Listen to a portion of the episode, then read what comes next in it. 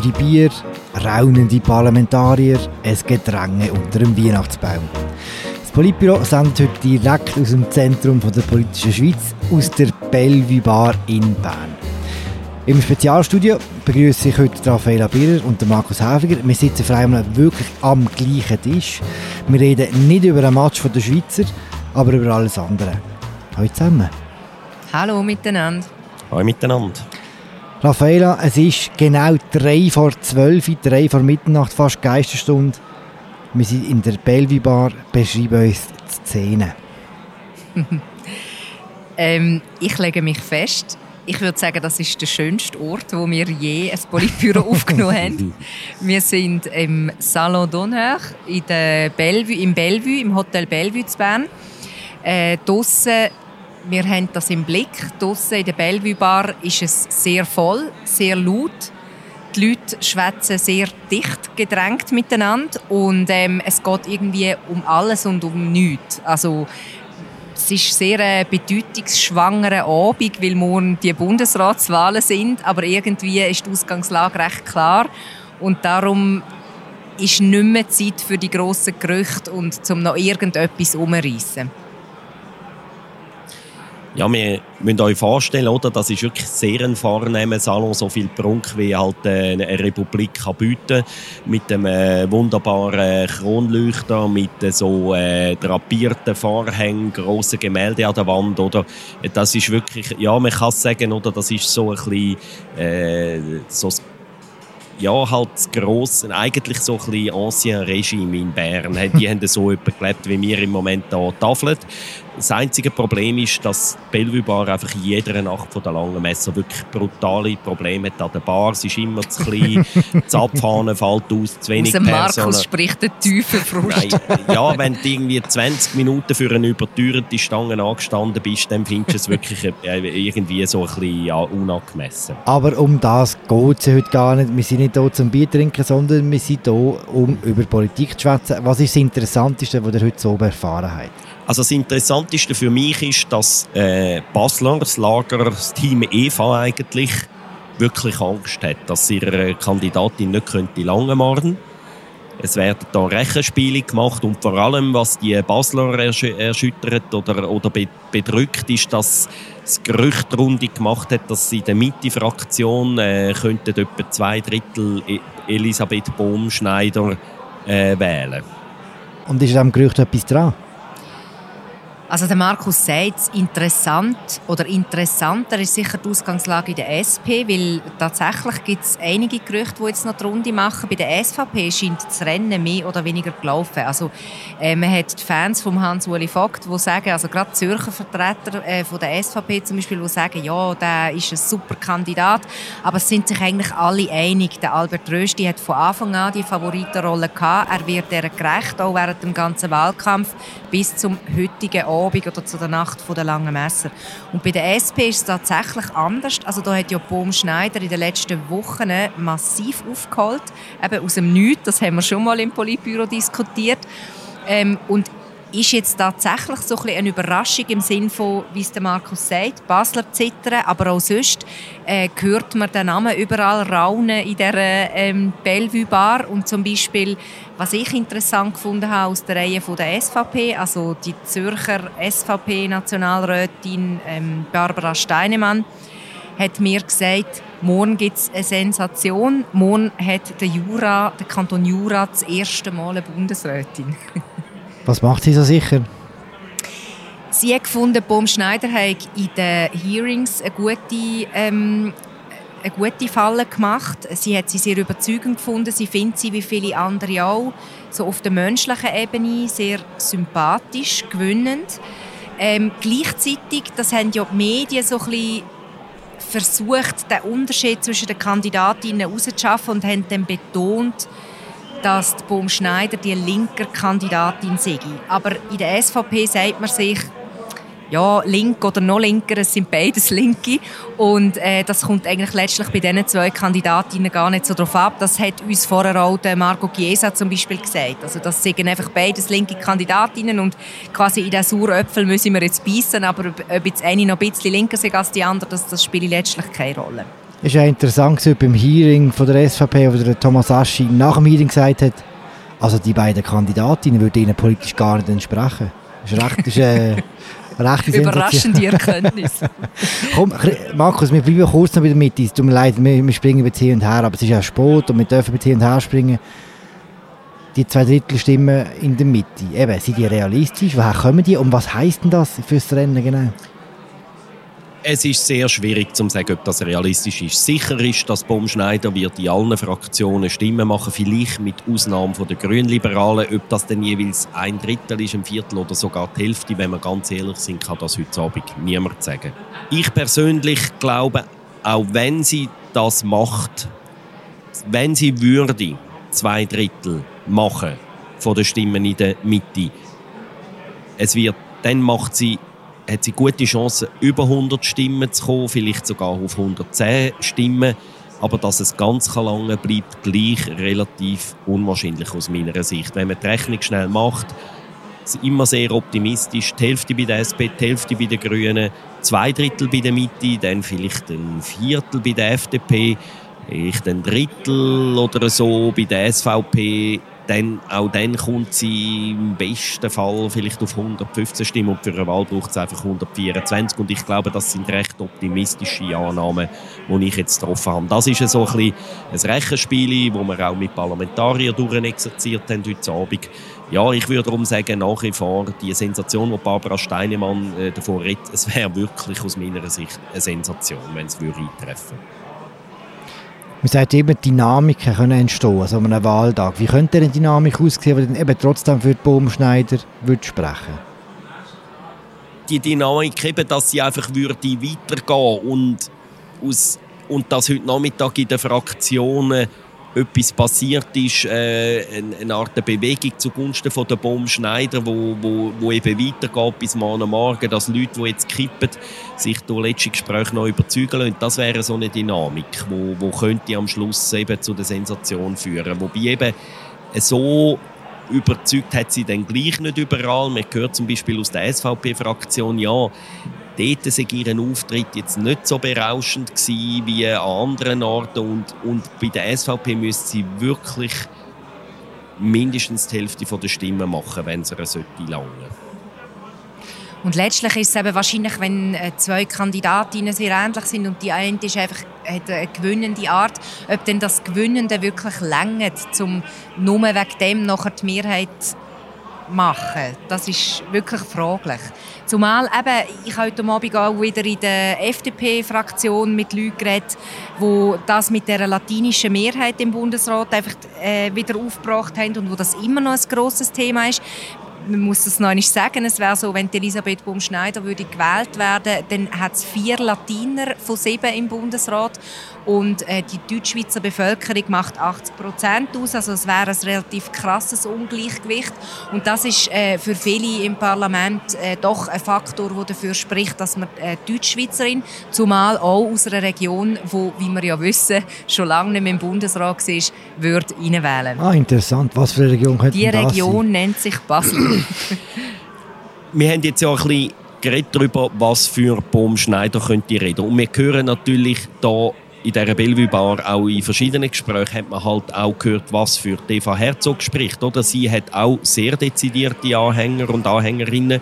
Leute, die sagen, der Deva Herzog mag, mag weniger die sein, wo der Funke gerade springt im Zwischenmenschlichen, aber das ist eine Frau, die Erfahrung hat, die zeigt, dass sie regieren kann, die sich Ziel setzen kann, die, hartnäckig auf die Ziele zuführen, äh, äh, arbeitet, die nachher irgendwie die Verwaltung kann hinter sich bringen kann. Das sind auch Argumente, die man da hört, wo, wo dann auch Leute sagen, das ist jetzt so die, die Zielstrebigkeit, ähm, das traut man ihr zum Teil eher zu als der Elisabeth Bohm-Schneider. Das sind die anderen. Und, ähm, es, und es hat dann auch aus dem Basler Lager hat es nicht nur die besorgten Stimmen gehört. Ich habe auch mit der äh, Basler Parlamentari Parlamentsmitglied geredet, wo, wo darum überzeugt ist, ja, es wird knapp, ja, Elisabeth Baumschneider hat aufgeholt, aber am Schluss wird es Eva Herzog darum eben lange.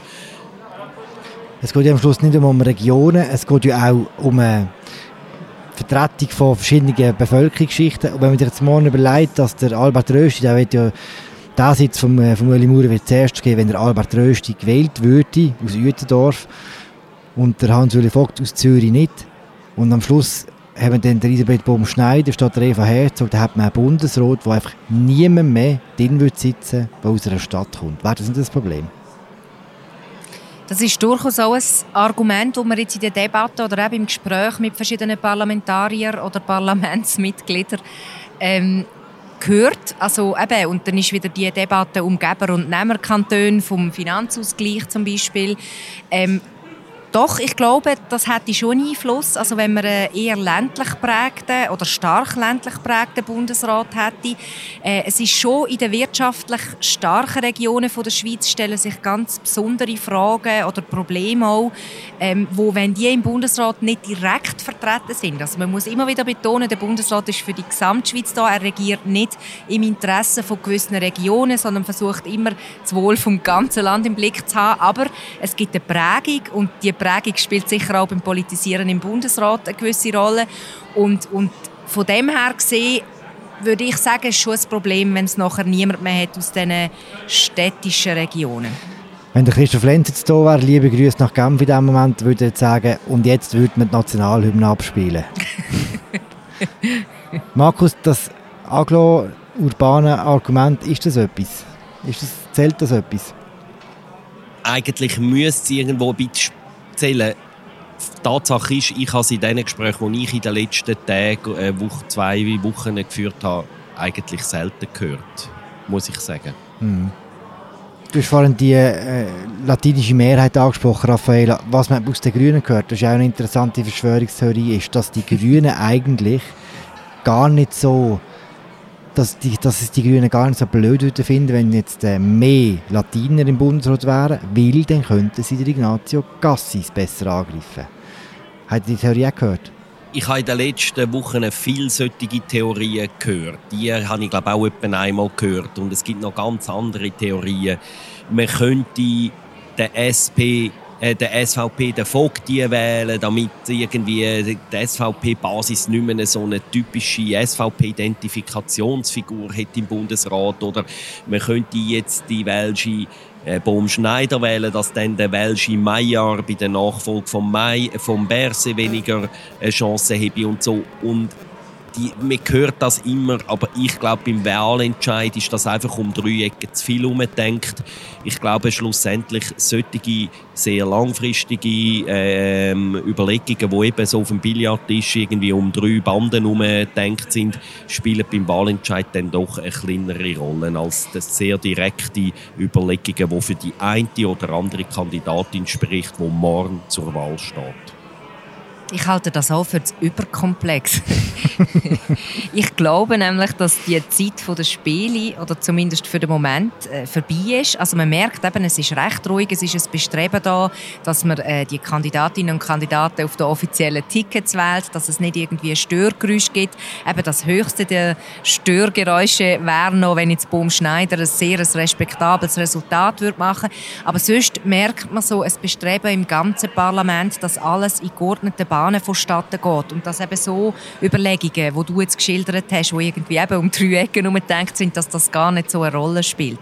Und ich habe vorher noch mit einem äh, sehr äh, aufgebracht, Balthasar Glättli geredet, also ein Parteichef der Grünen, äh, der sagt, eben, die SVP-Kandidaten die sind absolut unwählbar für seine Partei, aber sie müssen ja dann gleich einen wählen und er sagt ganz klar, wenn es bei den nächsten Wahlen bei ihnen aufwärts geht, dann treten sie also an und dann hat er viel von Konkordanz und all diesen grossen Begriffen der Schweizer Politik geredet.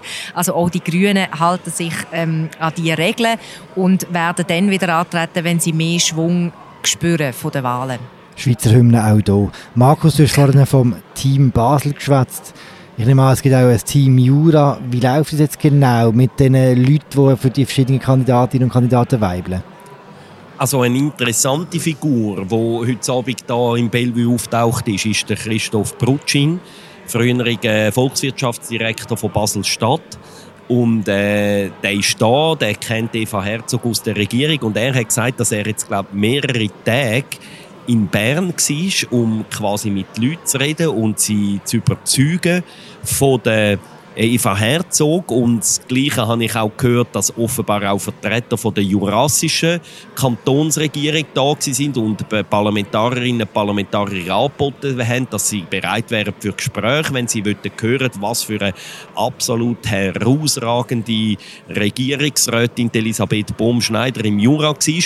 Und das ist schon einfach schon interessant, oder? Wie, wie also, äh, eine GLP-Nationalrätin hat man gesagt, wir sind lobbyiert worden, oder? Also lobbyiert wird nicht nur bei Sachgeschäften, äh, wo es darum geht, äh, irgendwie da einen Gesetzesartikel so oder anders zu beschließen, sondern es wird auch bei einer Bundesratswahl lobbyiert von Kantonsregierungen, die versuchen, ihre Vertretung in die Regierung einzulobbyieren. Und ähm, das finde ich schon, das finde ich einfach schon auch eine interessante äh, Nebenbe also eine Begleiterscheinung von so einer Bundesratswahl. Ich glaube, das wird beim Morgen gesehen, es wird eine grosse Präsenz aus Basel und aus dem Kanton Jura. In Basel ist es so, dass äh, der Grosse Rat, das kantonale Parlament, eigentlich Sitzung hat am Morgen, aber die haben sie abgesagt. Sie schauen jetzt stattdessen die Bundesratswahl und äh, auch die Gesamtregierung ist dann in Bern. Auf was muss man morgen besonders schauen? Also wir haben ja vorher von Spielen geredet. Und ich schließe es gleich nicht aus. Und äh, man hört da auch, ähm, der SVP-Präsident Marco Chiesa hat gesagt, ja, er rechne damit, dass es äh, morgen Morgen mindestens im ersten Wahlgang bei der SP auch werde Stimmen für den Daniel Josic geben. Er sagt aber auch, er betont auch sofort im Fall nicht nur aus der SVP, sondern aus allen Fraktionen. Das ist denkbar, dass es in einer ersten Runde so, so ein bisschen Proteststimmen geben wird, wo eine Art wie der SP auf dem Weg auch signalisieren, wir finden es im Fall daneben, dass ihr die Männer a priori ausgeschlossen haben. Das ist so eine kleine Übung. Ich, die Grünen haben ja heute immerhin 35 Stimmen, haben gesagt, eigentlich können wir keinen von diesen beiden wählen. Und wo man dann gefragt hat, ja, wer wählt, was machen wir denn? Legen der Lehrer ein? Ja, nein, natürlich nicht, weil, weil durch das senken wir das absolute Mehr. Also auch dort ist die Frage, wer wählt die Grünen im ersten Durchgang? Irgendwie der Mickey Mouse oder ähm, irgendein... Würde Mickey Mouse zählen? Das ist eine sehr berechtigte Frage. Es hat ja schon, es hat ja dann mal bei früheren, die Mickey Mouse zählt wahrscheinlich nicht. Dann hat es ja schon mal ganz früher, wer sich noch mal erinnern, hat es ja dann mal Stimmen für den Frank A. Meyer von Ringier gegeben und so. Also, und für Weinsorten, glaube ich, Chasselas, äh ja, ob denn die zählt, wenn der Mickey Mouse nicht zählt. Aber dass es solche ähm, so ein Protestaktionen, vor allem im ersten Wahlgang gibt, da würde ich sagen, ist bei der SVP und bei der SP-Wahl denkbar. Ich finde es auch interessant, äh, obwohl man das Gefühl hat, eben, das Rennen ist sehr eindeutig äh, Rösti Vogt. Ich finde es trotzdem interessant, wie viele Stimmen der Vogt machen wird, weil das ist der Kandidat von der Zürcher SVP und es hat Zeiten gegeben, da ist die Zürcher SVP innerhalb von der Partei so stark gewesen, ähm, dass das schon interessant wird sein zu sehen äh, wie viel stärker jetzt der Berner SVP-Kandidat ähm, aus dem Rennen raus wird gehen. Und dann etwas, wo man vielleicht oder wo vielleicht so zum Nebenschauplatz wird verkommen, aber schon auch interessant ist, der Alain Berset, äh, der SP-Gesundheitsminister, wird Bundespräsident und dort wird die Frage sein, wie viele Stimmen er machen wird, also inwiefern er mit einem glanzvollen Resultat wird gewählt werden oder eben nicht. So wie du sagst, eher nicht wahrscheinlich, oder? Nein, es ist, äh, man muss einfach in dem Zusammenhang daran erinnern, dass er ein bisschen eine schwierige Zeit durchlaufen hat. Ähm, nach der Covid-Pandemie hat es ein paar Skandale gegeben. Ähm, zudem ist in seinem Departement gibt es einigermaßen viele Baustellen und ähm, darum stellt sich schon die Frage, eben, wie glanzvoll sein Resultat wird sein oder ob es da Teil vom Parlament wird geben, wo versucht werden sie, um ein, ein Zeichen zu setzen. Sicher ist, dass man morgen vor dem Mittag werden zwei neue Bundesratsmitglieder haben. Sicher ist, dass dann schon der nächste Apero ansteht nach der Wahl. Und sicher ist, dass man vorsorglich dafür gesorgt hat, dass auf dem Apero Spezialitäten aus allen vier Regionen wird haben. Also Basel, Jura, Bern und Zürich. Kannst du noch ein bisschen konkreter werden? Ja, so genau habe ich jetzt nicht recherchiert. Unser Kollege, der das recherchiert hat, ist glaube ich schon im Bett und äh, darum äh, kann ich jetzt da nicht mehr ins Detail gehen. Das schaue ich nach. um das zu überbrücken, hat eigentlich noch einen Kandidat oder eine Kandidatin gesehen heute oben? Ähm, wir sind im Bundeshaus nach den Hearings, äh, ich würde sagen etwa um halb sieben oder so, sind wir auf einen sehr entspannten Albert Rösti getroffen. Der Albert Rösti ähm, hat gesagt, es hat jetzt einen Anlass gegeben von ähm, der Autolobby, wo ein grosser Teil von der SVP-Fraktion ist zu Nacht essen und er hat gesagt, er geht dort essen und äh, nachher gehe er dann relativ früh ins Bett, am 10 Uhr, hat er gesagt, er will fit sein für morgen. Aber äh, er hat also sehr tiefenentspannt gewirkt. Er hat gefunden, der grösste Stress ist jetzt dabei, vorbei mit diesen Hearings. Und ja, ich habe so den subkotan den Eindruck bekommen, dass er glaub, schon auch selber mit einer Wahl rechnet, morgen Morgen. Das ist doch schön, wenn man irgendwie mit, einem, guten, mit einem guten Gefühl ins Bett kann. Ich habe in der Zwischenzeit geschaut, was für Spezialitäten parat gemacht worden sind. Ich, ich, das sind vorenthalten, Benny Gaffner hat das aufgeschrieben. Äh, es wird geben jurassische Trebenwurst und Absent. Bin zwar nicht sicher, ob das wirklich stimmt. Basel Leckli und Messmocken aus Basel, Berner Züpfen und Hamme oder Luxemburg für Herr Vogt. Was ganz sicher ist, es wird Freiburger Wein geben. Weil der Allerwerse Bundespräsident wird. Freut euch ein bisschen auf Mornau. Es ist schon etwas Spezielles. Es ist trotz allem, trotz, trotz allem Gerät, trotz, auch wenn man schon Hund mal hatte, ja gleich eine Bundesratswahl, oder? Natürlich. ja, nein, es ist ja ähm, ein Moment, wo sogar Journalisten, die sonst nie eine Krawatte anlegen, eine Krawatte anlegen. Und es ist, ja, ähm, Philipp, du hast das im letzten Podcast gesagt, oder? Es ist so ein bisschen ein Fest von der Demokratie, man kann es sagen, jawohl. Jetzt gehen wir noch ein näher, würde ich sagen. Danke für das Mitschwätzen zur späten Stunde, Markus Häfliger und Raffaella Birrer. Danke fürs Aufbauen vom schönsten Podcast-Studio, das die Welt sieht, Mirja Gabatuder und Vivian Kuster. Wir alle hören uns dann am Mittwoch gegen einen späteren Oben oder gegen einen späteren Nachmittag wieder mit einem längeren Politbüro zur zum tatsächlichen Ausgang der Wahl. Und auch im Apropos wird die Bundesratswahl ein Thema sein. Danke vielmals. Gute Nacht. Gute Nacht. Gute Nacht miteinander.